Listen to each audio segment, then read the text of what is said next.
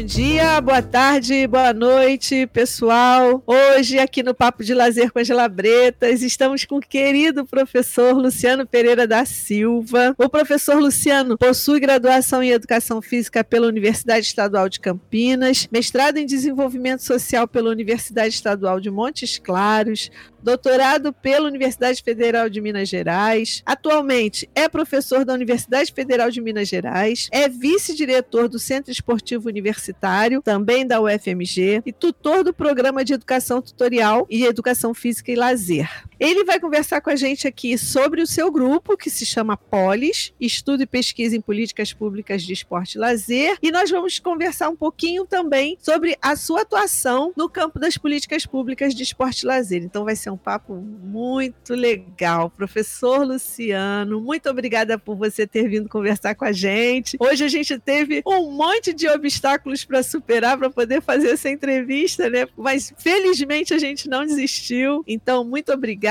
mesmo. E aí eu começo perguntando, porque a sua produção a gente conhece, eu começo perguntando quem é o Luciano Pereira da Silva. Olá a todos. Inicialmente, é claro, eu quero agradecer o convite, essa oportunidade de estar conversando com a Ângela e é, indiretamente conversando com tantas outras pessoas que acompanham é, esse programa da Ângela, essa iniciativa tão bacana. Eu também acompanho, já assisti, se não todos, mas a maioria das entrevistas, dos bate-papos. É, e também agradecer os elogios e também dizer do prazer de estar aqui conversando com a Ângela, também uma pessoa querida por todo mundo da área do esporte e lazer, da área da educação, é, de todo mundo que a conhece gosta muito dela e eu não sou diferente disso. É, então, muito obrigado. Bom, eu sou um servidor federal, né, professor da UFMG, né, atualmente, atual, atualmente locado aí na UFMG, que tento desenvolver ações em diversas perspectivas, né, no campo das políticas públicas de esporte e lazer, se a gente for pensar no ensino, pesquisa e extensão, mas também tento desenvolver outras atividades. Então, desde quando eu entrei na UFMG, eu tento me inserir amplamente na instituição, então sempre tive cargo administrativo, sempre me envolvi com atividades é, discentes para além das aulas, né? E sou também pai de família, tenho é, duas crianças lindas, né? E tento dar conta aí nesse turbilhão da vida moderna, especialmente nesse contexto de pandemia, nessa, nessa, nesse número grande de atividades e de responsabilidades que, que, nos, que, que surgem para a gente. Né? Me considero um pesquisador em formação ainda, né? E tento contribuir dentro dos meus limites né, com reflexões através de orientação, publicação, aula, cursos, né, produção de materiais, com conhecimento no campo das políticas públicas de esporte e lazer. Ai, Luciano, muito obrigada, muito obrigada mesmo. Eu queria conversar com você, começar conversando, porque a gente vendo o seu currículo, a gente encontra um percurso que começa na história e que chega no lazer, especificamente nas políticas públicas. E você fez graduação em educação física, fez mestrado em desenvolvimento social e o, o seu doutorado também foi em educação física e educação ou em ciências sociais? Foi em educação, na linha História da Educação. Ah, por isso esse percurso educação física, história e, e, políticas públicas. Você pode falar um pouquinho dessa sua trajetória por esses campos assim? Isso é muito legal da gente ver, né? Porque a gente fala, o lazer é um campo multidisciplinar, interdisciplinar de estudos e de atuações, e aí você traz isso na sua trajetória. Você pode falar um pouquinho para gente? Claro, com prazer. É, na verdade, minha trajetória não começa na história, ela passa pela história. Eu começo a minha trajetória, fui aluno da, Uni, da Unicamp, eu sou egresso da Unicamp, e na época que a gente tinha é, muitos professores que eram expoentes, ainda tem, né, mas na época é, com mais intensidade, muitos professores expoentes do lazer, eu fui aluno do Marcelino, do Lino, de tantos outros professores. E a gente tinha, inclusive, na época, né, na, na, na instituição, aquela modalidade de, de, graduação que era bacharelado em recreação e lazer. Eu não cursei essa modalidade, eu cursei o bacharelado em treinamento em portes, é, mas eu, é, obviamente, convivi com esse pessoal, com esses professores, alunos de mestrado e doutorado dessa área. É, quando eu formei, eu voltei para minha cidade natal e eu fui ser técnico de basquete. Né? Eu sou de Franca, do interior de São Paulo, uma cidade que tem um apelo grande por essa modalidade e também era sonho meu é, atuar como técnico nessa modalidade. Só que eu queria continuar estudando e como não tinha programa de mestrado na cidade, na região, pelo menos é, afeito aos meus interesses, eu fui fazer um outro curso superior e resolvi fazer História. Então, eu comecei a cursar o curso de História na Unesp, na Universidade Estadual Paulista. Eu interrompi o curso quando eu mudei para Montes Claros, fui morar no norte de Minas, mas aí acabei me aproximando é, é, desse campo do conhecimento e ele, e ele acabou, e ele ficou é, fazendo parte das minhas intenções pessoais e profissionais durante praticamente toda a minha trajetória acadêmica. Né?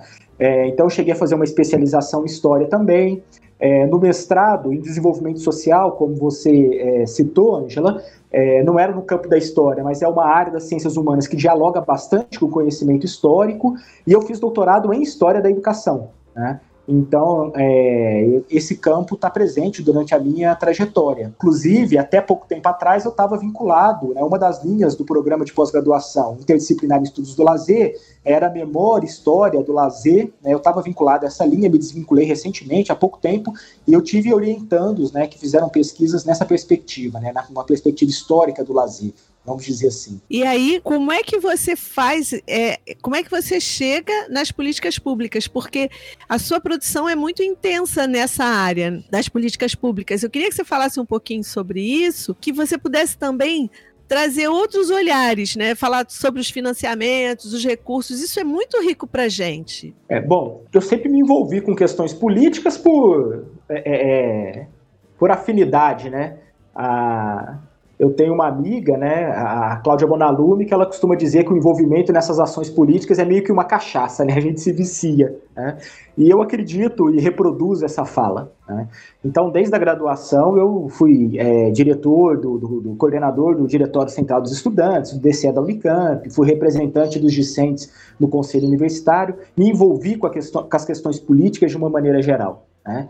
É, e participei de alguns projetos, iniciativas é, é, formativas, né, ainda na graduação, relacionada a políticas públicas, inclusive por estar próximo desse grupo né, que eu citei. Né, isso culminou até com o meu TCC na época da, é, da graduação.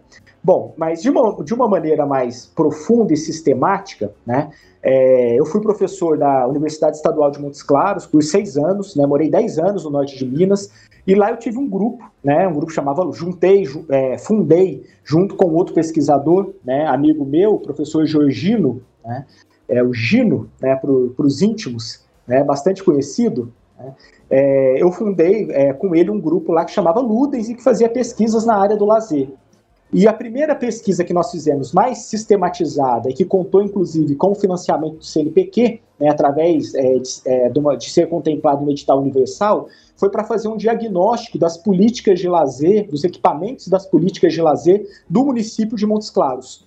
Então, essa foi a minha primeira aproximação de uma maneira mais sistemática, porque a gente entendia o lazer como um conteúdo fundamental para a qualidade de vida, é, necessário de ser abordado numa perspectiva de garantia de direitos, mas a gente morava numa cidade importante, muito importante para o estado e para a região, né? Montes Claros é a principal cidade ali de, uma, de um polo é, com centenas de municípios, mas a gente via é, essas políticas acontecerem de uma maneira ainda muito equivocada e insatisfatória no próprio município que a gente estava atuando. Então nós fizemos um grande projeto né, é, onde nós fizemos um, diagnóstico das vivências de lazer da população, fizemos uma pesquisa quantitativa em que os nossos bolsistas, pesquisadores, iam todas as regiões da cidade urbanas e coletavam dados com a população através de uma amostra, de critérios de amostra e amostragem definidos para a gente poder generalizar os dados. E também analisamos é, os planos plurianuais da Prefeitura de Montes Claros e os dados do orçamento participativo, porque Montes Claros chegou a ter uma administração de esquerda né, na época é, e que tentou implementar com pouco sucesso o orçamento participativo, mas existiam dados dessa importante estratégia aí, é, de gestão participativa. É, tudo isso, né, esse projeto resultou num relatório final e num livro que nós publicamos para a editora da própria universidade, é, é, da Unimontes, onde a gente faz uma análise é, dessas questões, né, das vivências de lazer da, da, da população, é, destacando os equipamentos que tinham na cidade, é, do, do, das propostas do governo municipal nos planos plurianuais, que é aquele planejamento que a prefeitura faz, o Poder Executivo, a cada quatro anos. A gente olhou o que tinha de lazer lá e também os dados do orçamento participativo. Então, essa é a minha primeira é, aproximação. A partir daí, eu comecei a me envolver através de disciplinas, cursos, etc., até chegar ao concurso da UFMG. Né? Então, é, alguns meses, dois meses após eu terminar o doutorado, um concurso que não tinha é, tido aprovação, ele foi reaberto e o, o, perfil do candidato era experiência e produção no campo das políticas públicas de esporte e lazer. Né? Então, é, eu me senti, apesar de desafiado, né, mas também apto para tentar essa, essa vaga, essa inserção, fui aprovado e aí nisso eu é, tento, a partir daí eu tento consolidar essa minha é, trajetória nesse campo de estudos e de pesquisas tão importante. É, aquele, o Polis, na verdade, ele já existia como um braço do Oricolé, né, que é o grupo do Helder Isayama, né, do professor Helder Isayama. É, inclusive, é, ele funcionava como um braço, ele tinha desenvolvido uma importante pesquisa em parceria com a Prefeitura Municipal de Belo Horizonte, é, diagnosticando a, a, história das políticas estaduais é, é, de esporte e lazer né, de Minas Gerais. Foi um edital específico da FAPEMIG, de memória das políticas públicas, eles foram contemplados. Nós fomos também, o meu grupo lá em Montes Claros, eu ainda em Montes Claros, a gente pesquisou a história do futebol é, na cidade, nos municípios do lado, e o Polis né, é, foi contemplado como um braço do Olicolé e fez essa pesquisa. É, quando eu cheguei, uma das missões que foram dadas para mim foi é, assumir o Polis agora desmembrado do Oricolé, que tinha outros interesses, e tentar é, acolher alunos de graduação, mestrado e doutorado que procuravam né, a instituição que já era referência é, no Brasil e até fora do Brasil, querendo desenvolver projetos de, de é, projetos de pesquisa em políticas públicas. Claro que os, esses alunos eles eram acolhidos por pessoas é, que já desenvolviam ações nessa área, mas em certa medida faltava um grupo é, focado nessa temática específica. Né? Então eu, a, o grupo separou né, da, da, do Oricolé e começou a desenvolver as suas atividades de maneira independente. E aí, como é que você vem desenvolvendo essas pesquisas no Polis? Né? Porque você agora mergulhou nas discussões do, das políticas públicas de esporte e lazer, o que é riquíssimo para nós aqui. Nós temos nossos nossos ouvintes, as pessoas que nos acompanham, têm tido a oportunidade de ouvir acerca das políticas públicas por diferentes fontes, assim, né? Nós já tivemos pessoas com, com belíssimas intervenções, Rodrigo Terra, Bruno Celli, Ana Bia Fernandes, Marcelão, Marcelo Melo. Então você traz também uma bagagem muito importante para a gente. Então o que, que você pode falar para a gente sobre políticas públicas de esporte e lazer, inclusive nesse momento que a gente está vivendo, que é um momento tenebroso, trágico, terrível, trevoso, Bom, o Polis, ele tem duas. É, após a separação, né, ele ser desvinculado do Oricolé, ele tem duas fases, né? Eu gosto de dizer assim. É, uma que é, eu, eu capitaneava todas, praticamente todas as ações, né?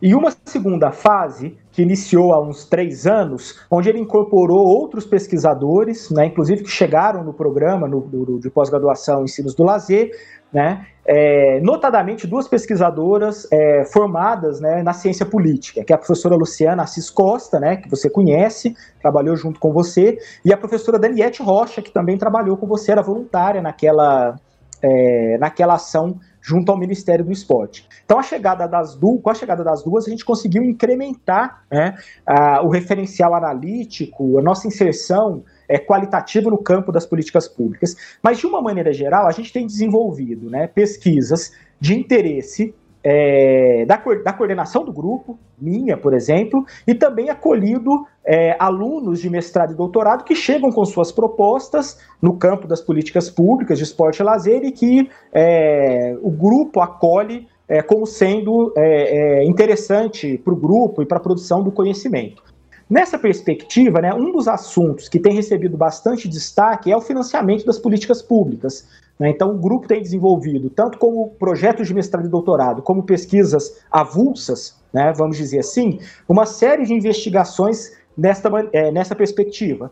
Né? Então, a gente tem produzido bastante sobre lei de incentivo ao esporte, é, ICMS esportivo, né, que é um repasse né, que o Estado faz para os municípios, é, análise mais macro para poder pensar o financiamento das políticas públicas é, no Brasil, né, nos últimos anos, nas últimas décadas, é, e às vezes reflexões localizadas, né? Então eu acabei de orientar, né? Defendeu há pouco tempo é, um, uma orientada minha, né, a Fátima Moreira, que é professora da Federal do Pará, em que ela pesquisou o orçamento das políticas é, de esporte e lazer é, do estado do Pará, numa gestão específica. Né? Então, esse, esse é um dos temas. Né? É, e aí a gente tem, na verdade, uma multiplicidade de temas pelo próprio interesse dos pesquisadores que chegam.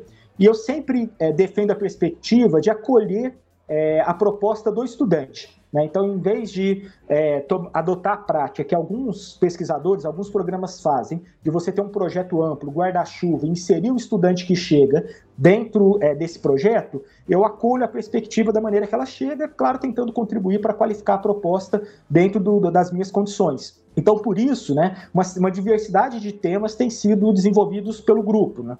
Então, gestão participativa, né, eu orientei uma pesquisa muito bacana sobre o orçamento participativo de Belo Horizonte, que é uma ferramenta consolidada e tida como uma da, das, dos melhores exemplos do país. Né? A gente viu que não é bem assim.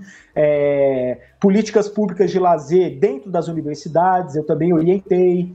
É, jogos estudantis, tem um projeto sendo desenvolvido nesse momento como uma política importante de esporte e lazer. É, o, o, próprio ICMS esportivo tem uma, tem uma orientante de doutorado que está começando a investigar esse tema, é, dentre outras, outras questões. E aí, Luciano, a Fátima Moreira vai conversar com a gente aqui também. Ela já está na nossa lista, no nosso cronograma de entrevistas. Felizmente, ela, ela virá. E, o que você diria sobre política de esporte e lazer nesse momento específico que nós estamos vivendo nesse governo?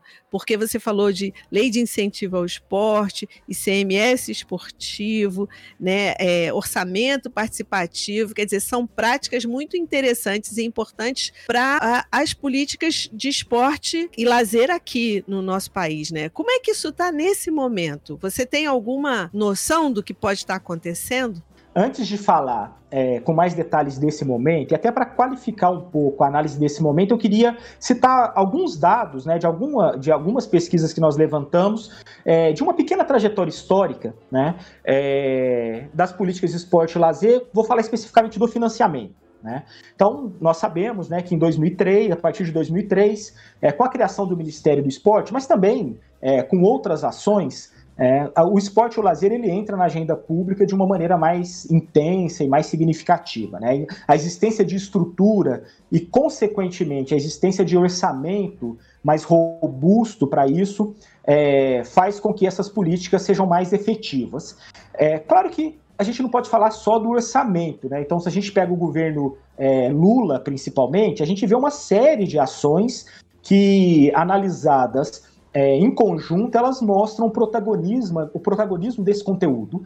Então, poderia citar a criação do PELC, a criação do segundo tempo, é, as conferências é, é, nacionais de esporte, né, que infelizmente só aconteceram três, mas foram três é, momentos é, muito importantes, o diálogo com a população através de alguns mecanismos, né, dentre, outras, dentre outras ações. Né? Mas quando a gente olha de uma maneira geral, né, uma das críticas que nós fazemos, é, é, inclusive para o próprio governo do PT, né, é que o governo do PT avançou nas políticas de esporte e lazer em uma perspectiva social, em uma perspectiva do, de uma política de garantia de direitos que deve ser universal e que deve privilegiar, por exemplo, é, o esporte de participação, o esporte de, de, é, educacional, apenas em certa medida. E um dos marcos que mostra isso, ou dois marcos eu vou citar, um é a manutenção é, é da priorização dos investimentos no esporte de alto rendimento. Né? É preciso que a gente reconheça que isso também aconteceu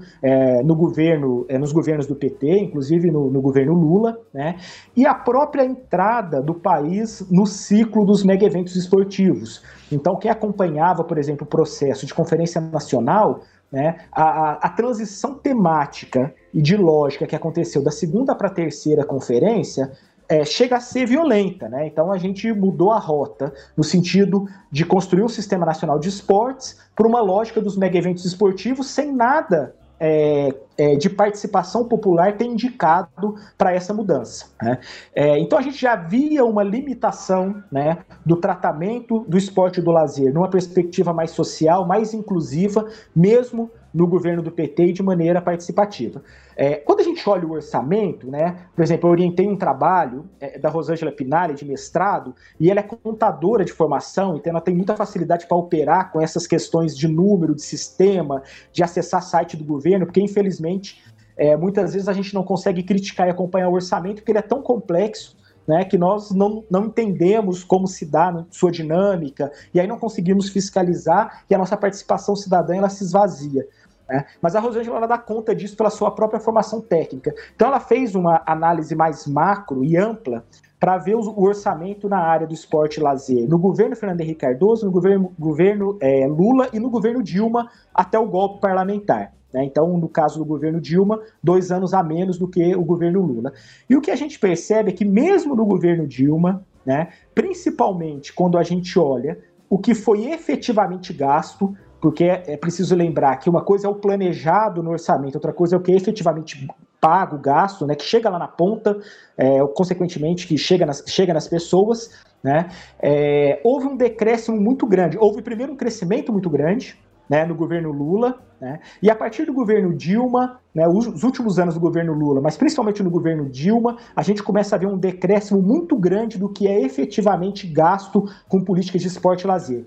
Especialmente olhando as dimensões do esporte participativo e do esporte educacional. Né? Então, quando a gente pega, por exemplo, os últimos anos do governo Dilma, o que se gastou em políticas de esporte e lazer é praticamente a mesma coisa do que se gastou no governo Fernando Henrique Cardoso. Isso é muito grave, né? Porque era um governo teoricamente, né, que se anunciava popular, democrático, progressista, mas que não conseguiu, é, em parte da sua proposta, em parte do seu ciclo, fazer com que as políticas de fato acontecessem. Isso pode ser visto, por exemplo, através da execução orçamentária. Bom, é, então a gente chega, né? Então a gente passa pelo golpe já numa situação muito difícil. O governo Temer perpetua essa situação de escassez de políticas e de recursos, só que o pior ainda estava por vir. Né? Então a ascensão do, do, do bolsonarismo ao poder é o sentimento de terra arrasada. Né? Então não existe uma política, não existe uma proposta política para o esporte e lazer no governo Bolsonaro. Né? Então isso é muito claro. E, é importante a gente dizer isso, né? e eu tenho tentado é, construir um debate é, diverso com colegas da universidade, porque eu tenho colegas de direita, né, que é, discutem políticas públicas de esporte e lazer numa perspectiva de direito. Então a questão não é essa, né? Mas a questão é a gente pensar, não, então vamos olhar para esse governo que nós temos, qual é a sua proposta em termos de políticas de esporte e lazer? Ela não existe. Né? Por ela não existir, né, a gente vê a, a consequência é, que isso traz é, em todo o processo. Então, por exemplo, nós não temos quadros atualmente qualificados nas estruturas é, é responsáveis por pensar, planejar e executar as políticas. Nós temos uma estrutura amplamente deficitária, né? É, não existem pessoas é, com poder de barganha para brigar para que o orçamento chegue até essas estruturas. Né? Tudo isso né, faz com que o sentimento que a gente tem é o sentimento de terra arrasada. Né? Então, os poucos programas que nós tínhamos, né, que vinham é, perdendo força no, nos últimos anos do governo Dilma, como eu disse, e também depois do golpe no governo Temer, é, perdem ainda mais força agora. Então, ou não existem, ou existem de maneira muito precarizada. Né? Então, o PELC, por exemplo, o pouco que o PELC não faz mais, praticamente não é, pactua mais. Né? As, os, os, os, é, os, poucos pactos que existem, por exemplo, do governo federal com as prefeituras, que são convênios antigos, o processo de formação não existe mais. Né? E uma série de outras ações. Né? Então, transforma-se em algum. É, o governo federal lançou alguns programas em que a formação se dá 100% pela internet, né, numa perspectiva é, de precarização mesmo do processo formativo, para falar de um desses, é, desses elementos. Então o cenário é muito ruim. Né? E se a gente for pensar na, na totalidade da, da, das ações, elas todas elas passam por um processo significativo de enfraquecimento.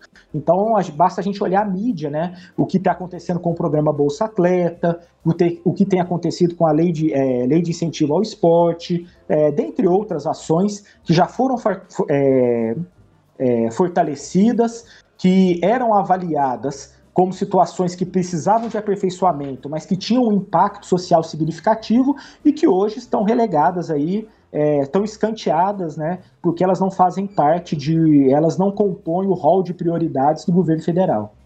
Você falando é, dá uma dor, né? Assim, a gente sente muito, porque tanto trabalho, quando você fala é, o sentimento de terra arrasada, tanto trabalho, tanto empenho, tanto suor de tanta gente espalhada pelo Brasil inteiro nessas construções do PELC, do PST, do Vida Saudável. Tanta coisa aconteceu, tanta coisa foi feita com tamanha competência, né? A gente vê os quadros, né? Você falou dos quadros qualificados na estrutura, é, é, pensar, planejar, implementar. A gente já teve gente tão qualificada nesses, nesses espaços, né? A gente e, e assim, e agora não ter mais é um além de um desrespeito ao que foi construído, é um desperdício de, de energia, né? é um desperdício de, de, de empenho, de qualificação, de, de, de, projetos, de sonhos, inclusive, né? É você jogar sonhos, você jogar o futuro fora, você jogar sonhos fora.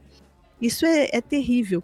E para piorar, o que tem é uma formação 100% na internet. A gente sabe da importância da formação desses quadros que estão na ponta para que os projetos é, se efetivem, né, sejam produtivos, é, realmente, verdadeiramente produtivos. Né? A gente sabe da importância, produtivos no sentido é, do que eles podem trazer de mudanças, de, de, de, de benefícios, né, de alegria, de, de conhecimento, de produção de conhecimento. Né? É muito triste ouvir você falar isso, porque a curto prazo não, não sei se é solução. E assim, essa reconstrução talvez demande muito tempo e muito empenho também, né?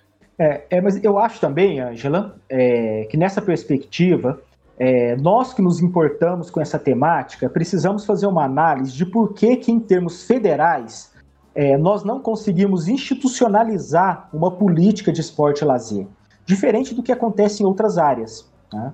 É, então, é porque quando a gente olha né, nos municípios, em certa medida, essa, essa política está institucionalizada.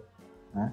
Então, há, há, pouco tempo atrás, é, lá no Polis, a gente discutia com o Fernando Starepravo, né, um importante pesquisador de políticas públicas, né, vinculadas lá, a, a, vinculado à UEM, a Universidade Estadual de Maringá, é, e tem alguns dados de pesquisas deles que mostram, por exemplo, né, que os municípios eles têm investido muito mais em esporte e lazer do que o governo federal.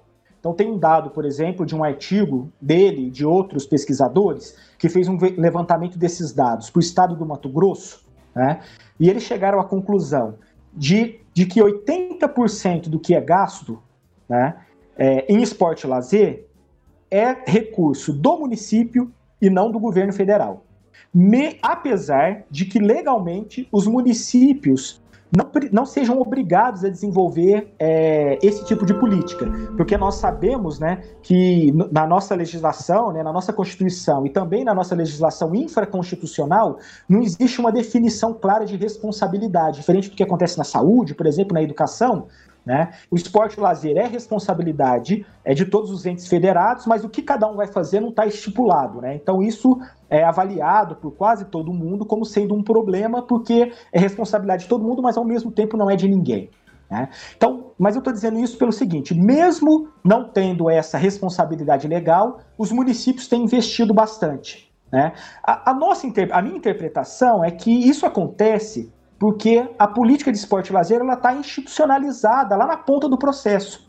A população reivindica, né? o político entende que é importante fazer, ou porque melhora a qualidade de vida, ou porque traz voto, não sei. Né? Provavelmente por tudo isso.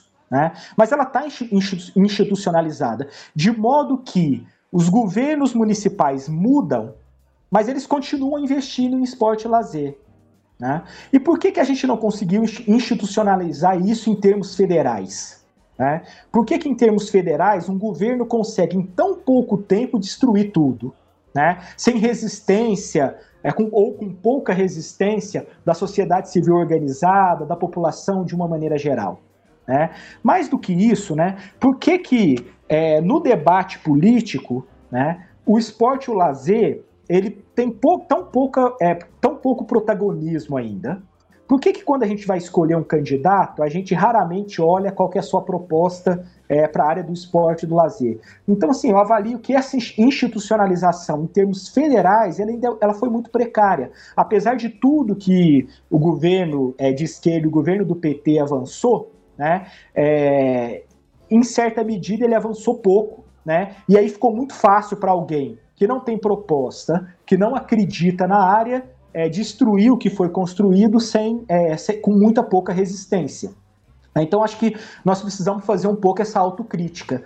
É, uma avaliação preliminar minha né, é que o próprio governo tem responsabilidade disso, porque, como eu disse antes, né, aquele momento de consolidação de um sistema nacional do esporte de quem sabe, de construção de uma legislação infraconstitucional que definisse responsabilidade, que talvez criasse mecanismos é, de financiamento mais consolidados, criação de fundo de esporte e lazer, por exemplo, é, relacionada à criação de um sistema nacional do esporte que poderia ter como desdobramento é, legislação, uma legislação infraconstitucional que possibilitasse a definição de responsabilidades, é, criação de mecanismos como fundo para o esporte e para o lazer, dentre outras questões, ela foi praticamente sabotada, né, sepultada, quando na terceira conferência, é, que era que sempre é precedida por conferências estaduais e municipais, então por uma discussão mais capilarizada, ela é, é, é então, numa análise preliminar, né, eu entendo que um dos momentos que enfraqueceu esse processo de institucionalização das políticas de esporte e lazer em nível federal né, foi a transição da segunda para a terceira Conferência Nacional de Esporte. Né, porque vinha-se de um, um crescente né, com relação à importância da construção de um sistema nacional de esporte. Né, e esse sistema nacional se, é, se a sua construção obtivesse sucesso, ele poderia gerar modificações na legislação infraconstitucional e, consequentemente, é, criação de responsabilidades entre os entes federados, é, mecanismos de financiamento, como fundos, por exemplo, dentre outras questões, e que poderiam é, dar uma maior, um sentido, é, combater a perenidade das ações. Né? Como isso não foi feito, né? porque mudou-se o foco e passou-se a acreditar na lógica dos mega eventos esportivos, uma decisão de gabinete, né?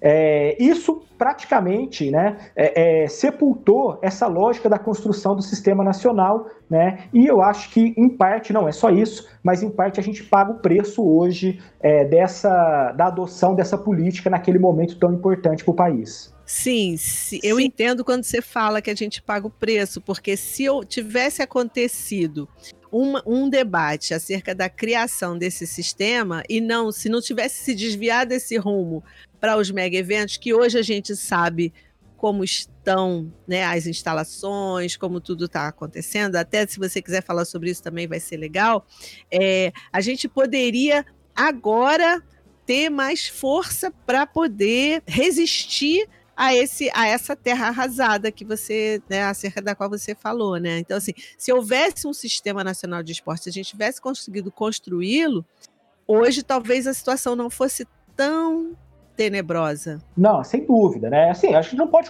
é, culpar só os mega eventos, né?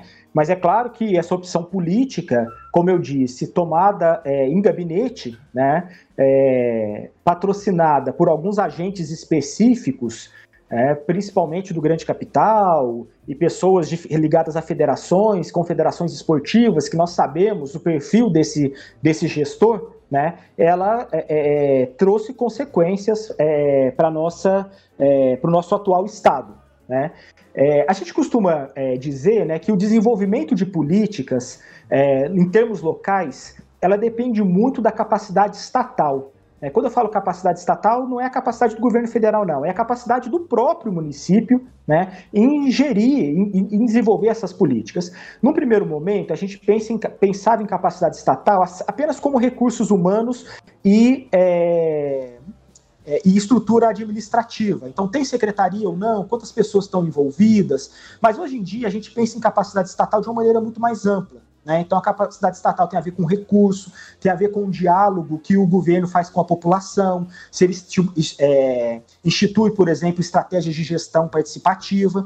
E por que, que eu estou dizendo isso? Porque o governo federal ele é fundamental para que ele induza os municípios, os estados e municípios, para o desenvolvimento dessa capacidade estatal. Né? É, então, por exemplo, um recado claro, né? Quando se extingue o Ministério do Esporte, isso é um recado para que seja extinto também secretarias municipais de esporte. Inclusive, dados preliminares mostram isso, né? Uma onda avassaladora de extinção de secretarias plenas de esporte, ou de esporte lazer, ou de lazer, após o fim do Ministério do Esporte, tanto em âmbito estadual como em âmbito é, municipal.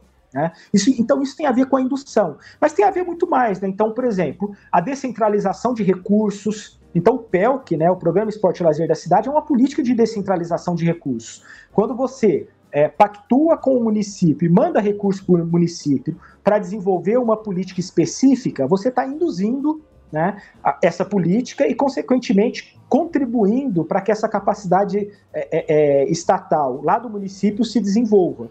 Né?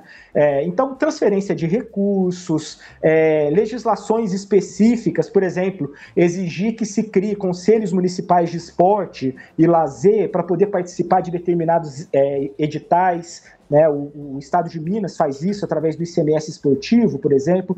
Então, é, tudo isso é uma indução do Estado para o desenvolvimento é, é, é, dessa capacidade estatal no município e que gera, gera frutos posteriormente. Né?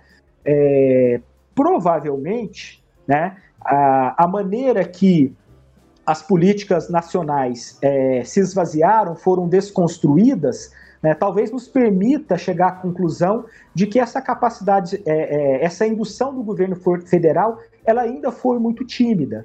Né? Então, apesar de ter entrado na agenda, né, apesar de ter um ministério, quando a gente olha, por exemplo, a capilaridade dessas, desses projetos tidos como nacionais, como o PELC, o PST, a gente percebe que essa capilaridade, o alcance dessas políticas ainda é muito limitado.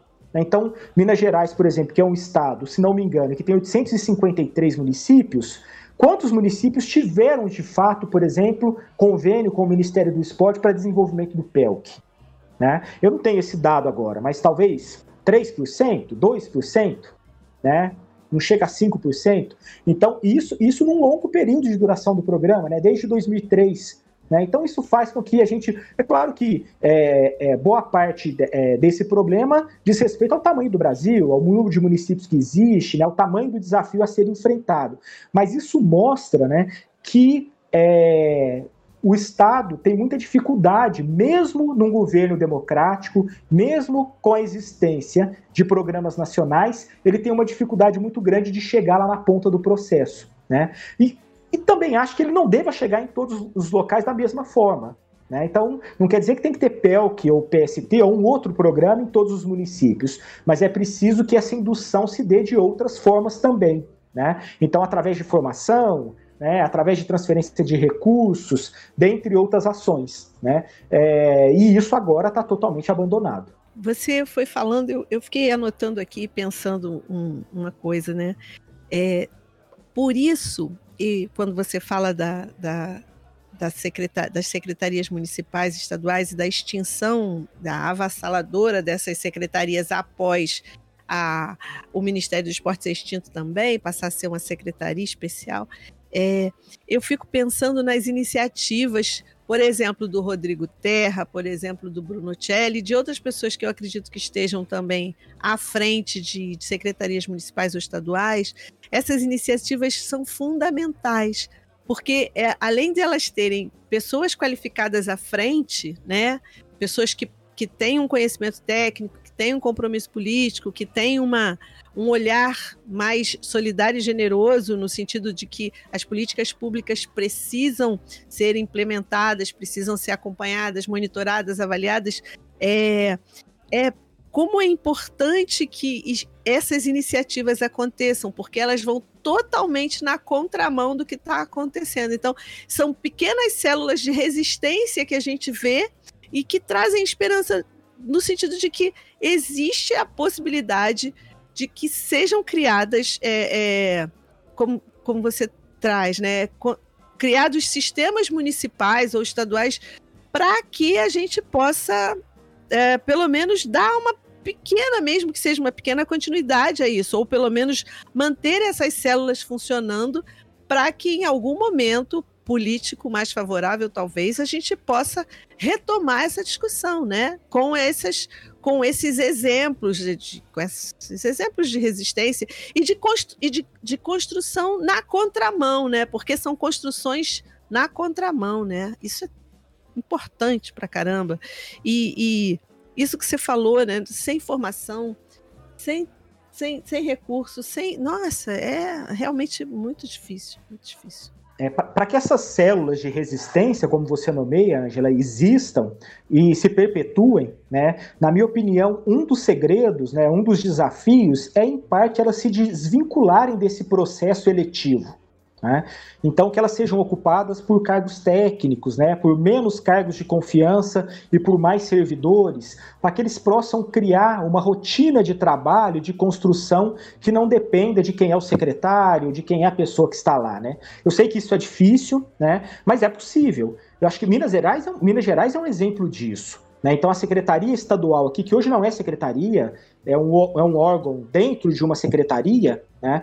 mas ela tem um corpo de servidores técnicos e de carreira e que ocupam né, funções centrais que garantem que algumas políticas importantes do Estado de Minas Gerais se perpetuem é, é, e de maneira é, qualitativa, efetiva, independente do governo que está presente. Então, por exemplo, o programa Minas Esportiva, que é a nossa versão é, para a lei de incentivo ao esporte, né, é tido como um dos melhores programas do Brasil, mais bem administrados, é, com dados transparentes, é, todo mundo que financia quanto, é tudo é, é, é, imediatamente divulgado, né, eles têm um portal da transparência muito bacana, e não é à toa né? Porque quem administra essa ação e as, praticamente todas as ações de esporte e lazer de Minas Gerais é um corpo de servidores técnicos, né? Muitos deles formados na, na escola de governo João Pinheiro e que passaram aí por uma série de governos e mantêm a sua função de chefia independente disso.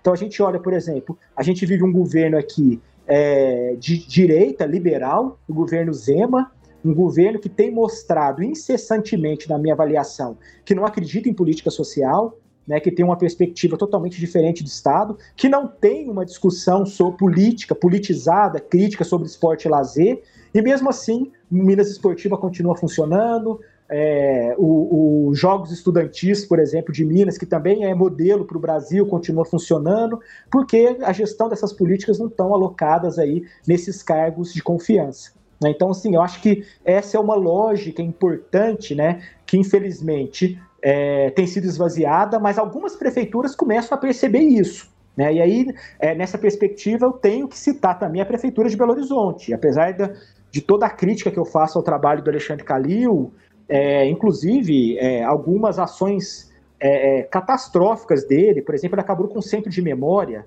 né, da prefeitura, porque ele acreditava que preservar a memória não é importante. Né? Isso, palavras dele públicas. Né? É, mas apesar disso, no cargo, na questão dos cargos da prefeitura, ele conseguiu dar uma guinada. Né? Então, hoje, quem ocupa a boa parte dos cargos comissionados dentro da Secretaria Municipal de Esporte e Lazer são os próprios servidores é, é, de carreira. Né? Muitos deles, ou a maior, a maior parte deles, ex-alunos nossos, tanto da graduação como do programa é, de mestrado e doutorado em estudos do lazer. Então isso mostra é, é, que você, com isso você consegue desvincular um pouco daquele interesse momentâneo, eleitoral, de tráfico de influência, né? E é, vim, tentar vincular esses cargos e, consequentemente, as ações ao interesse público, que é aquilo que toda administração deveria privilegiar. Sim, nós conversamos com Fabiano Pérez e foi maravilhoso. Ele contou para gente o trabalho que ele desenvolve lá. E aí, assim, a figura dele é uma figura que representa exatamente isso que você está falando: um técnico qualificado, um servidor qualificado que passou pela universidade. Então, a figura que aponta também a importância da universidade, né? A importância da universidade nessa formação de quadros para, para o, o, o o espaço público, né, para poder atuar no, na gestão pública, né? Isso é muito legal para a gente pensar. E aí eu queria que você falasse sobre esse ICMS esportivo. Como é que funciona? Ah, bacana. Bom, o ICMS é um dos principais é, é, impostos, né, hoje do Brasil que mais arrecada. Né, a gente costuma é, falar pelo senso comum que a riqueza de São Paulo está vinculada ao ICMS, né? E está mesmo, né? Então, por exemplo, quando eu era aluno da, da, da Unicamp, eu era representante no Conselho Universitário e a gente, eu, eu participava da aprovação é, é, do orçamento da Unicamp e eu via o fluxo de recursos que a Unicamp, na verdade a USP, Unesp e Unicamp, as três estaduais tinham, porque 9,75, era uma coisa assim, é, do ICMS do Estado de São Paulo ia, por lei, para as universidades estaduais de São Paulo. Isso era um volume de recursos muito grande. Né? É claro que para uma responsabilidade muito grande. Né? Só o que se, os hospitais, por exemplo, dessas universidades né, já prestam um serviço social fundamental. Né? Então não quer dizer que elas são ricas, não, mas elas têm é, é, um recurso significativo garantido, porque esse recurso está vinculado é, é ao ICMS, diferente do que acontece com outras estadu estaduais. As estaduais de Minas, por exemplo, onde eu atuei, né, a UENG, a Unimontes, elas não têm orçamento garantido, então o gestor dessas universidades vive com o prato, né, pedindo governo emenda parlamentar, etc., para que elas possam é, é, existir. Né? Bom, mas esse exemplo só para dizer que a potência que é esse, é, esse, é, esse recurso, né, esse tributo que é esse imposto que é o ICMS. Bom, é, existe uma lei né, que diz que uma parte do ICMS que é arrecadado pelo Estado ele volta para os municípios. Né? E ele volta para onde? Né? Para isso, os municípios, através de lei, os estados, através de leis, criam fatores. Né? E no caso do, do, do, estado de Minas Gerais, existe o fator esporte. Né? Então, a, a, o ICMS é tido mais ou menos como Robin Hood, né? Você tira dos ricos e dá para os pobres se você tiver critérios claros de redistribuição desse recurso. Né? Então, é, eu já fiz um estudo com relação a isso, a gente publicou, você citou, né? É, publicamos um artigo no Movimento já há bastante tempo, junto com o atual orientando meu, Rafael Diniz, que hoje pesquisa é, lei de incentivo, já há bastante tempo pesquisa lei de incentivo, mas eu estou orientando uma outra aluna de doutorado, a Brisa Assis Pereira, que está pesquisando o ICMS esportivo. Ela está no início ainda, né, da, da, pesquisa, mas a lógica é essa, né? Então o município ele precisa ter, ele precisa é, participar desse chamamento estadual para poder receber uma parte do ICMS, que é a parte que volta. Para isso, né, essa, essa política ela foi desenhada pela Fundação João Pinheiro, que criou uma fórmula. Aí a fórmula é bastante complexa e ela envolve, por exemplo, é, indicadores socioeconômicos do município, porque aquele município mais pobre ele tem que receber mais. Né, porque a ideia é distribuir, né, da do Robin Hood, é, ela tem que ter ações de lazer né, de esporte e lazer, porque senão esse dinheiro não vai ser desenvolvido. Então, o município que consegue cadastrar bastante atividade no ano, ele tem lá uma quantidade de pontos para poder receber mais no ano seguinte. Né? Dentre ou ah, tem que ter conselho municipal de esportes, né? Então isso é uma questão de indução. Né? Então, isso força com que o município tenha conselho, mesmo que esse conselho ainda funcione de maneira equivocada, né? É, com alguns é, funcionários e secretários do prefeito, sendo consultivo e não deliberativo, não tendo uma participação efetiva de setores aí diversificados da, da população, dentre outros critérios. Né? Então, é, com isso, os municípios pleiteiam, né, é, cadastram é, todos os documentos e as atividades, é, os dados correm nessa fórmula né, que também contempla o tanto que foi arrecadado, e no ano seguinte isso volta para os municípios para eles desenvolverem ações de esporte e lazer. Né? Muitas vezes é pouco, mas é um pouco que chega num lugar que não tinha nada. Né? Então a gente entende que essa é uma ferramenta de indução é, bastante interessante e que pode é, contribuir, como eu disse, para que o Estado, né, o governo estadual, esse ente federativo também contribua para o desenvolvimento da capacidade estatal. Cara, muito legal isso, muito legal essa ideia de, de chegar na ponta, mesmo que seja pouco, ser muito para quem não tem nada, né? Muito legal, muito bem feito, bacana. Parabéns, Minas Gerais. Deixa eu te perguntar agora, já encaminhando para o nosso final, é, não, aprend, aprendendo assim um milhão de coisas, muito obrigada. É, agora, né, é, você falou lá no início, você falou que você tem duas crianças lindas e que está em casa nesse trabalho remoto, dando conta de tudo isso. Como é que era nesses tempos de pandemia? Você, antes da pandemia, como é que você vivenciava fruir o lazer? E agora, nesses tempos pandêmicos, como é que vocês têm se relacionado com, essa, com esse tempo terrível que a gente está vivendo? É, essa, essa reflexão é ótima, né? É, isso me faz isso me lembra, né? Me remete à graduação, né? Quando eu tinha aula com o Marcelino e ele desenvolvia aquela, aquela proposta pedagógica, né? Que ele desenvolveu para as prefeituras lá do interior de São Paulo e que aplicou da animação cultural nas prefeituras e que aplicou em Campinas, Santos, Diadema, São José dos Campos, né? E eu lembro que uma das coisas que ele falava, eu não participei dessa proposta, não era do grupo de execução, mas eu era aluno, né? E uma das coisas que ele falava, ele falava assim, a nossa ação profissional é bastante contraditória, porque a gente estuda lazer, né? A gente trabalha é, no momento que as pessoas estão em lazer, e mais do que isso, a gente luta numa perspectiva emancipatória para que a gente não seja necessário. Né? Então a gente se aproxima da prefeitura, tenta capacitar, sensibilizar as pessoas e vai se afastando ao, aos poucos para que depois eles entendam que eles podem caminhar com as próprias pernas e que a gente não é mais necessário. Né? Então, assim, é, desde aquela época eu acho isso bastante é, contraditório, dialético e, e, bastante interessante. Né? E ainda ontem, né, eu estou de férias, né? E, mas trabalhando todos os dias. Não agora, que, que é um prazer estar conversando, mas mais cedo eu estava numa reunião administrativa, estava preenchendo documentos, né? Eu tenho um cargo administrativo é, é, na universidade também, né? sou diretor de uma unidade, e, e, eu conversava com alguns colegas aqui da, da, do meu departamento, dizendo assim, olha, eu sempre trabalhei em todas as minhas férias, né? Não, não tem jeito, né? Então, assim, esse é um primeiro, é, é, é um primeiro fato que é significativo é, a, nossa, a nossa vida laboral nos atropela, né? Em parte por paixão, em parte porque a gente se envolve com muitas coisas, mas em parte também porque a gente não tem as condições ideais é, para vivenciar, para fruir é, o nosso momento de formação, de descanso, com família, etc. A gente é atropelado por isso, né? Então a gente está o, o, tempo. Por, basta a gente olhar, por exemplo, os nossos critérios de avaliação nos programas de pós-graduação. Né?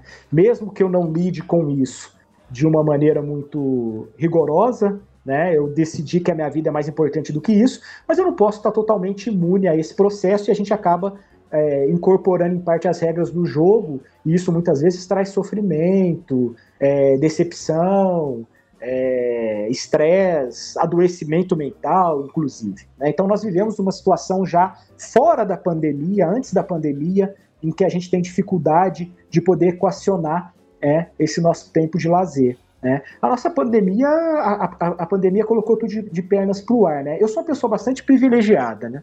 É, é, de uma maneira bem particular, né? quando a gente fechou tudo na UFMG, e a nossa gestora, a reitora, a professora Sandra Goulart aqui, foi muito ágil, porque quando ela viu o tamanho do problema, imediatamente ela formou um comitê né, e o comitê decidiu, não, nós vamos suspender as aulas, passar para o trabalho remoto, e esse comitê tem trabalhado de uma maneira muito competente, envolvendo muitos setores, para pensar nas ações aqui é, é, nesse novo contexto. Então, quando ela fez esse fechamento, né, eu tenho é, é o meu sogro, é, ele tem uma propriedade rural, né, e a gente estava em trabalho remoto, eu fui para essa propriedade rural, né, que é uma cidade do interior junto a uma propriedade rural, e eu fiquei 83 dias na casa dele, né, se ele não me mandou embora naquela época é porque ele realmente gosta de mim. Né?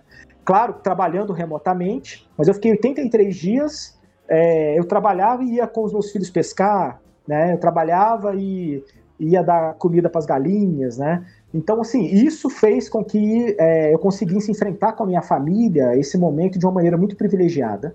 Quando eu voltei para Belo Horizonte, todo mundo já estava é, é arrancando os cabelos, né? Eu estava absolutamente tranquilo, ciente dos desafios e, claro, consciente do problema sanitário que a gente via. Alguns amigos meus ou conhecidos meus já tinham falecido, já tinham morrido de Covid, né? Mas em termos do cotidiano, isso estava bastante tranquilo. Agora a gente se adaptou, né? Então eu brinco que é, nós não temos lazer, né? O nosso lazer é, é mediar as necessidades é, dos nossos filhos, principalmente, porque eu tenho dois filhos em idade escolar que requer apoio ainda. Minha menina tem sete anos, a Lívia, o Heitor tem dez anos, então eles requerem acompanhamento. Eu ainda faço muitas vezes para casa junto, faço trabalho de escola, né? Então a gente tem entendido que, é, relativizado, entendido que o lazer é o, é o convívio em família, dentro do ambiente doméstico, e nós acatamos aqui rigorosamente essa questão do, é, do distanciamento social, como não poderia é, é, deixar de ser. Né? É, nós vivemos uma situação de uma calamidade inimaginável, né? inimaginável. É, a cada dia sim, dia não, eu recebo uma mensagem que algum amigo ou parente de um amigo está entubado e está na UTI. Né? Então, acho assim, é, mesmo que a gente sofra por estar em, no ambiente doméstico, né? é, tá privado de uma série de coisas que a gente gosta, mas a gente precisa entender que esse é o momento da gente cuidar dos nossos entes, agradecer quem tem saúde, né, rezar para quem precisa e quem não tem saúde, é, e é, esperar o momento certo para a gente poder é, retomar as nossas atividades e tentar criar uma condição social para que esse tipo de coisa não aconteça mais, pelo menos nessa perspectiva. Acho que a gente não pode naturalizar esse momento. Né? Ah, não, isso aconteceu porque tinha que acontecer, não tem responsabilidade. É claro que isso iria acontecer de qualquer forma, mas não necessariamente com essa perspectiva e com essa intensidade de danos. Né? Então, acho que a sociedade, de uma maneira geral, é chamada não para fazer caça às bruxas, mas para pensar né, que tipo de sociedade ela quer, que tipo de futuro ela quer e, consequentemente, que tipo de governante você atribui, você aposta e confia para que o seu futuro possa ser construído. Né? A gente falou tanto de políticas públicas, né? É, acho que o momento de pandemia é um momento é, singular e especial para a gente refletir sobre as políticas públicas que, é, que impactam a vida das pessoas, né? de esporte e lazer, de saúde, de educação, de cultura.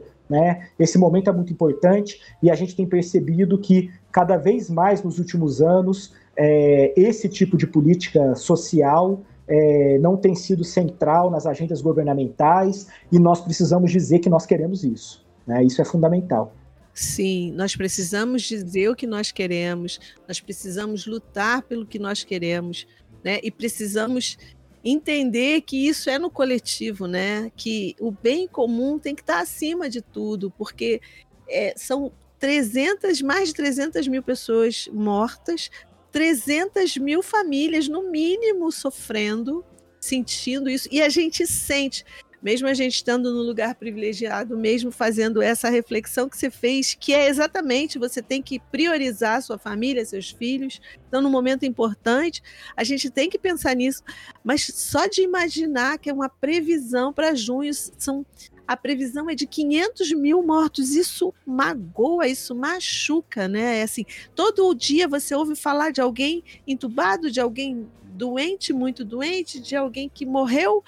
Isso machuca a gente, né? É preciso entender que há outras, talvez, né? Do jeito que as coisas estão indo, outras pandemias virão. A gente precisa estar preparado para enfrentar e, essa, e esse essa preparação, esse enfrentamento é no coletivo, né? Entendendo que quando um sofre, todos sofrem, todos sofremos, né? E isso é. Ui, é realmente muito triste. Eu, eu tô tomando os meus floraizinhos para segurar essa onda porque tá difícil. Quando você para para pensar, tá difícil. Então a, a saída é, é essa rede que a gente tem, né? Fortalecer essa rede, poder conversar com as pessoas queridas, né? Ouvir as pessoas, aprender com as pessoas, né? E, e, e servir assim, né? Ter essa a possibilidade de ser um, um, um canal de, de, de afeto, de aprendizagens, de ensino e de aprendizagens. Isso é muito legal, assim. Isso traz um quentinho, né? Traz um quentinho no coração, assim, no peito.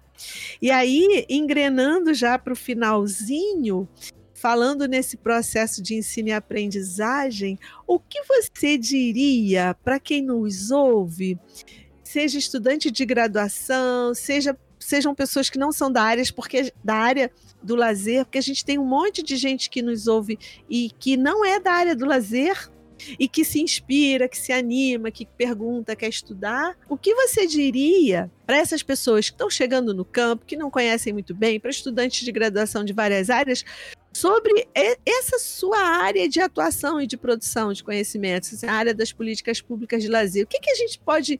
Por onde a gente começa? É, antes de responder essa última pergunta, já só queria fazer um comentário dessa questão coletiva que você coloca antes, porque eu acho isso fundamental, né? E, infelizmente, nós não temos isso institucionalizado na nossa sociedade, no nosso imaginário. É, eu sempre dou um exemplo que eu escutei uma vez é, da Luciana, do Polis, dizer, né? Que a gente tende a resolver as coisas de maneira individual e privada, né? Então, uma vez ela deu um exemplo. Ah, eu moro num bairro e começou a ter assalto aqui no bairro, né? Em vez de eu tentar é, conversar com a associação de bairro, criar um comitê, fazer uma reunião com a, com a, polícia militar, eu vou lá e coloco uma câmera ou contrato um vigilância privado, né, um vigilante privado. Então, assim, a gente resolve de maneira individual né, e de maneira privada. A gente tem que romper com essa lógica. Né? A gente precisa é, é, é, é a gente precisa entender que as coisas são resolvidas de maneira coletiva e de maneira pública. Né? O que é público é de todo mundo, né? nós temos que nos envolver com isso. É, acho que a mudança, nessa a mudança dessa lógica, dessa perspectiva, pode trazer frutos a médio e longo prazo significativos para a nossa, nossa sociedade. É, essa questão de, de entrando né, na, na, na, última questão que você disse, né, por onde começa, né, essa questão de política pública, eu, eu sempre digo que política pública a gente começa participando da política pública, né? Então eu costumo, sempre quando eu vou dar a disciplina na graduação, né, e eu vou falar sobre o, o, exercício do poder político, que o poder político ele se dá, ele se fundamenta através da construção do consenso, que uma, uma, não a única, mas uma das ferramentas de construção do consenso é o processo eleitoral. Aí eu pergunto, ah, vocês lembram quem você votou? Né, na última eleição para vereador, por exemplo, muitos não lembram. Ou eu lembro, ou eu pergunto, você lembra na última eleição para prefeito, você que é aluno da educação física, por exemplo, qual que era a proposta do, do, do prefeito, do candidato a prefeito que você votou para sua área, né? E as pessoas não lembram. Então, a gente tem pouco envolvimento com esses processos coletivos, né? Na mesma linha é, disso que, que, a gente, que você falou e que eu estava é, discutindo anteriormente. Então, hoje a gente tem dificuldade para as pessoas não participam do, do pequeno ao grande, é, é, da pequena à grande instituição representativa. Então, ela não participa do centro acadêmico, do diretório central dos estudantes, ela não quer ir na reunião é, de condomínio, ela não é sindicalizada, ela não participa de audiência pública, ela não participa das, da, das audiências públicas de elaboração de orçamento, né? ela não fiscaliza o seu vereador, ela nem sabe onde é a Câmara Municipal, né? ela não quer votar, ela, ou ela se envolve de maneira frágil nos processos eleitorais, seja ele de qual nível. Tudo isso né, cria uma perspectiva de pouca participação né, e de delegar ao próximo né, esse poder político que, na verdade, ele deve ser, ele surge, deve ser exercido, mesmo que de maneira indireta, né, de maneira representativa, pela população de uma maneira geral. Então, eu sempre digo é, é, para os meus alunos, é, é para quando a gente está, quando eu estou conversando sobre esses primeiros passos, você comece participando. Né? Então, essa, essa aluna minha que pesquisou sobre orçamento participativo, né, Juliana Silveira, foi uma das minhas primeiras orientandas é, de mestrado e que fez um trabalho espetacular. Né? Ela começou a ler sobre orçamento e tal. Eu falei assim: ah, mas você tem que ir na, nas reuniões do orçamento. Senão você jamais vai entender a real dinâmica, porque aquilo que está prescrito não é o que é vivenciado, né? E aquilo que acontece é muito mais rico e colorido do que aquilo que está descrito, por exemplo, numa ata de reunião. E a partir daí ela começou a vivenciar de uma maneira bastante intensa, até mais do que devia, né? estava até atrapalhando os outros processos, e ela fez um trabalho muito bacana, né? tanto da análise documental, mas também porque de fato ela sentiu na pele o que significava o orçamento participativo de Belo Horizonte, tanto as suas potencialidades quanto os seus limites. Né? Então, ela conseguiu perceber algo, né, para dar um exemplo, que não está nos documentos, que não está nos livros, nos relatórios. Ela conseguiu perceber, a partir da vivência, que, em certa medida, o orçamento participativo de Belo Horizonte ele acaba sendo também, não sempre, mas acaba sendo também uma justificativa para o não fazer. Né? Então, por exemplo, a população ia lá reivindicar para o gestor: ah, a gente precisa que a quadra lá seja reformada, com o centro comunitário, porque é um espaço de cultura tal. Aí o gestor, que não sabia o que falar, pergunta: né, mas você colocou no orçamento participativo? Vocês colocaram isso? Não. Fala, mas vocês têm que colocar. Se vocês não colocaram, não tem jeito da gente atender. Né? Então, olha que curioso. Né? É claro que o orçamento participativo ele não dá conta de tudo. E é claro que não é tudo que precisa que vai para essa ferramenta, mas acaba fazendo um papel, né, nessa perspectiva, acaba fazendo um papel oposto. Em vez de ser algo que vai é, incrementar as ações de uma determinada área e fazer com que a política esteja em sintonia com o interesse público, acaba sendo uma justificativa do próprio administrador né, para que algo não seja feito ou não entre na agenda é, governamental. Então eu acho que é isso, é, é, é, começar a participar. E claro, né, que aqueles que quiserem se apropriar mais desse tema, é, a gente já passou muito daquele momento em que ah, existe uma produção, produção introdutória sobre inicial, pouco se produziu. Não, a gente tem muita gente produzindo sobre esporte lazer e com muita qualidade. Então, só para citar alguns exemplos né, de alguns grupos, né, tem o grupo da UEM, que é liderado pelo Estare Pravo, que tem produzido muito, de maneira muito qualitativa. Tem o Avante, né, vinculado ao UNB, que é liderado pelo Fernando Mascarenhas, pelo Fernando Ataíde e outros é, pesquisadores, que também tem produzido muito. É, tem o grupo da Federal do Paraná, liderado pelo Fernando Mesadre. Né? Nós do Polis temos tentado contribuir, dentre é, é, tantos outros grupos que já têm uma trajetória de reflexão, reflexão acumulada e, e, que pode servir como ponto de partida para quem quer se apropriar um pouco desse tema, para ver os temas que são mais pesquisados, para ver aquilo que gosta, aquilo que não se interessa, tentar pensar numa abordagem nova. Eu costumo dizer que nenhum tema é esgotado, né? Todo tema carece uma precisa e merece uma nova abordagem, uma atualização, às vezes um estudo mais localizado na sua cidade, no seu bairro, ou numa outra perspectiva teórica. Né? Então é tentar se apropriar um pouco dessa produção que hoje, graças à internet, ela está fartamente divulgada e acessível a todo mundo. Caramba, Luciano, muito, muito obrigada. Eu sabia que o nosso papo ia ser maravilhoso e assim superou as expectativas. Muito obrigada.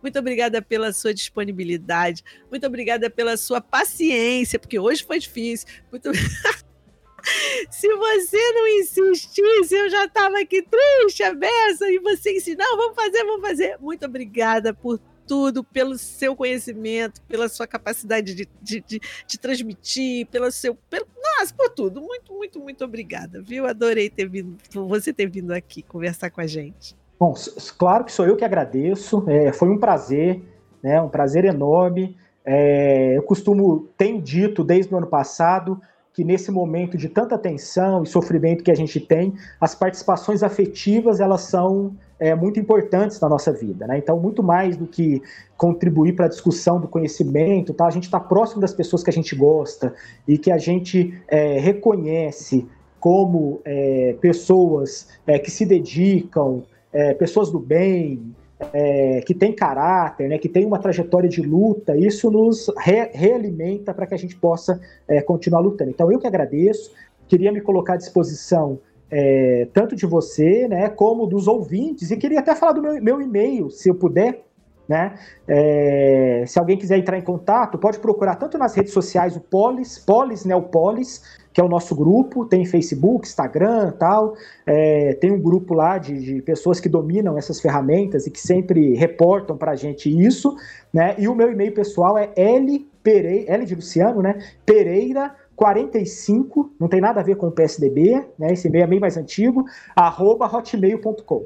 lpereira45 arroba hotmail.com. Tá? À disposição para conversar, trocar experiências, tá? o, que, o que vier tá bom? Muito obrigado, foi um prazer. Ai, muito obrigada Ai, muito... mesmo, muito obrigada mesmo. Estou muito feliz. Então, pessoal, chegamos ao final do nosso papo de lazer de hoje, que foi ótimo com o professor Luciano Pereira da Silva da UFMG. Estou muito feliz, estou realmente muito contente. E aí, no Instagram, nós estamos no arroba Papo de Lazer. Não deixem de nos seguir nas redes sociais e não percam os próximos episódios do Papo de Lazer com as Gelabretas. Beijinho, tchau!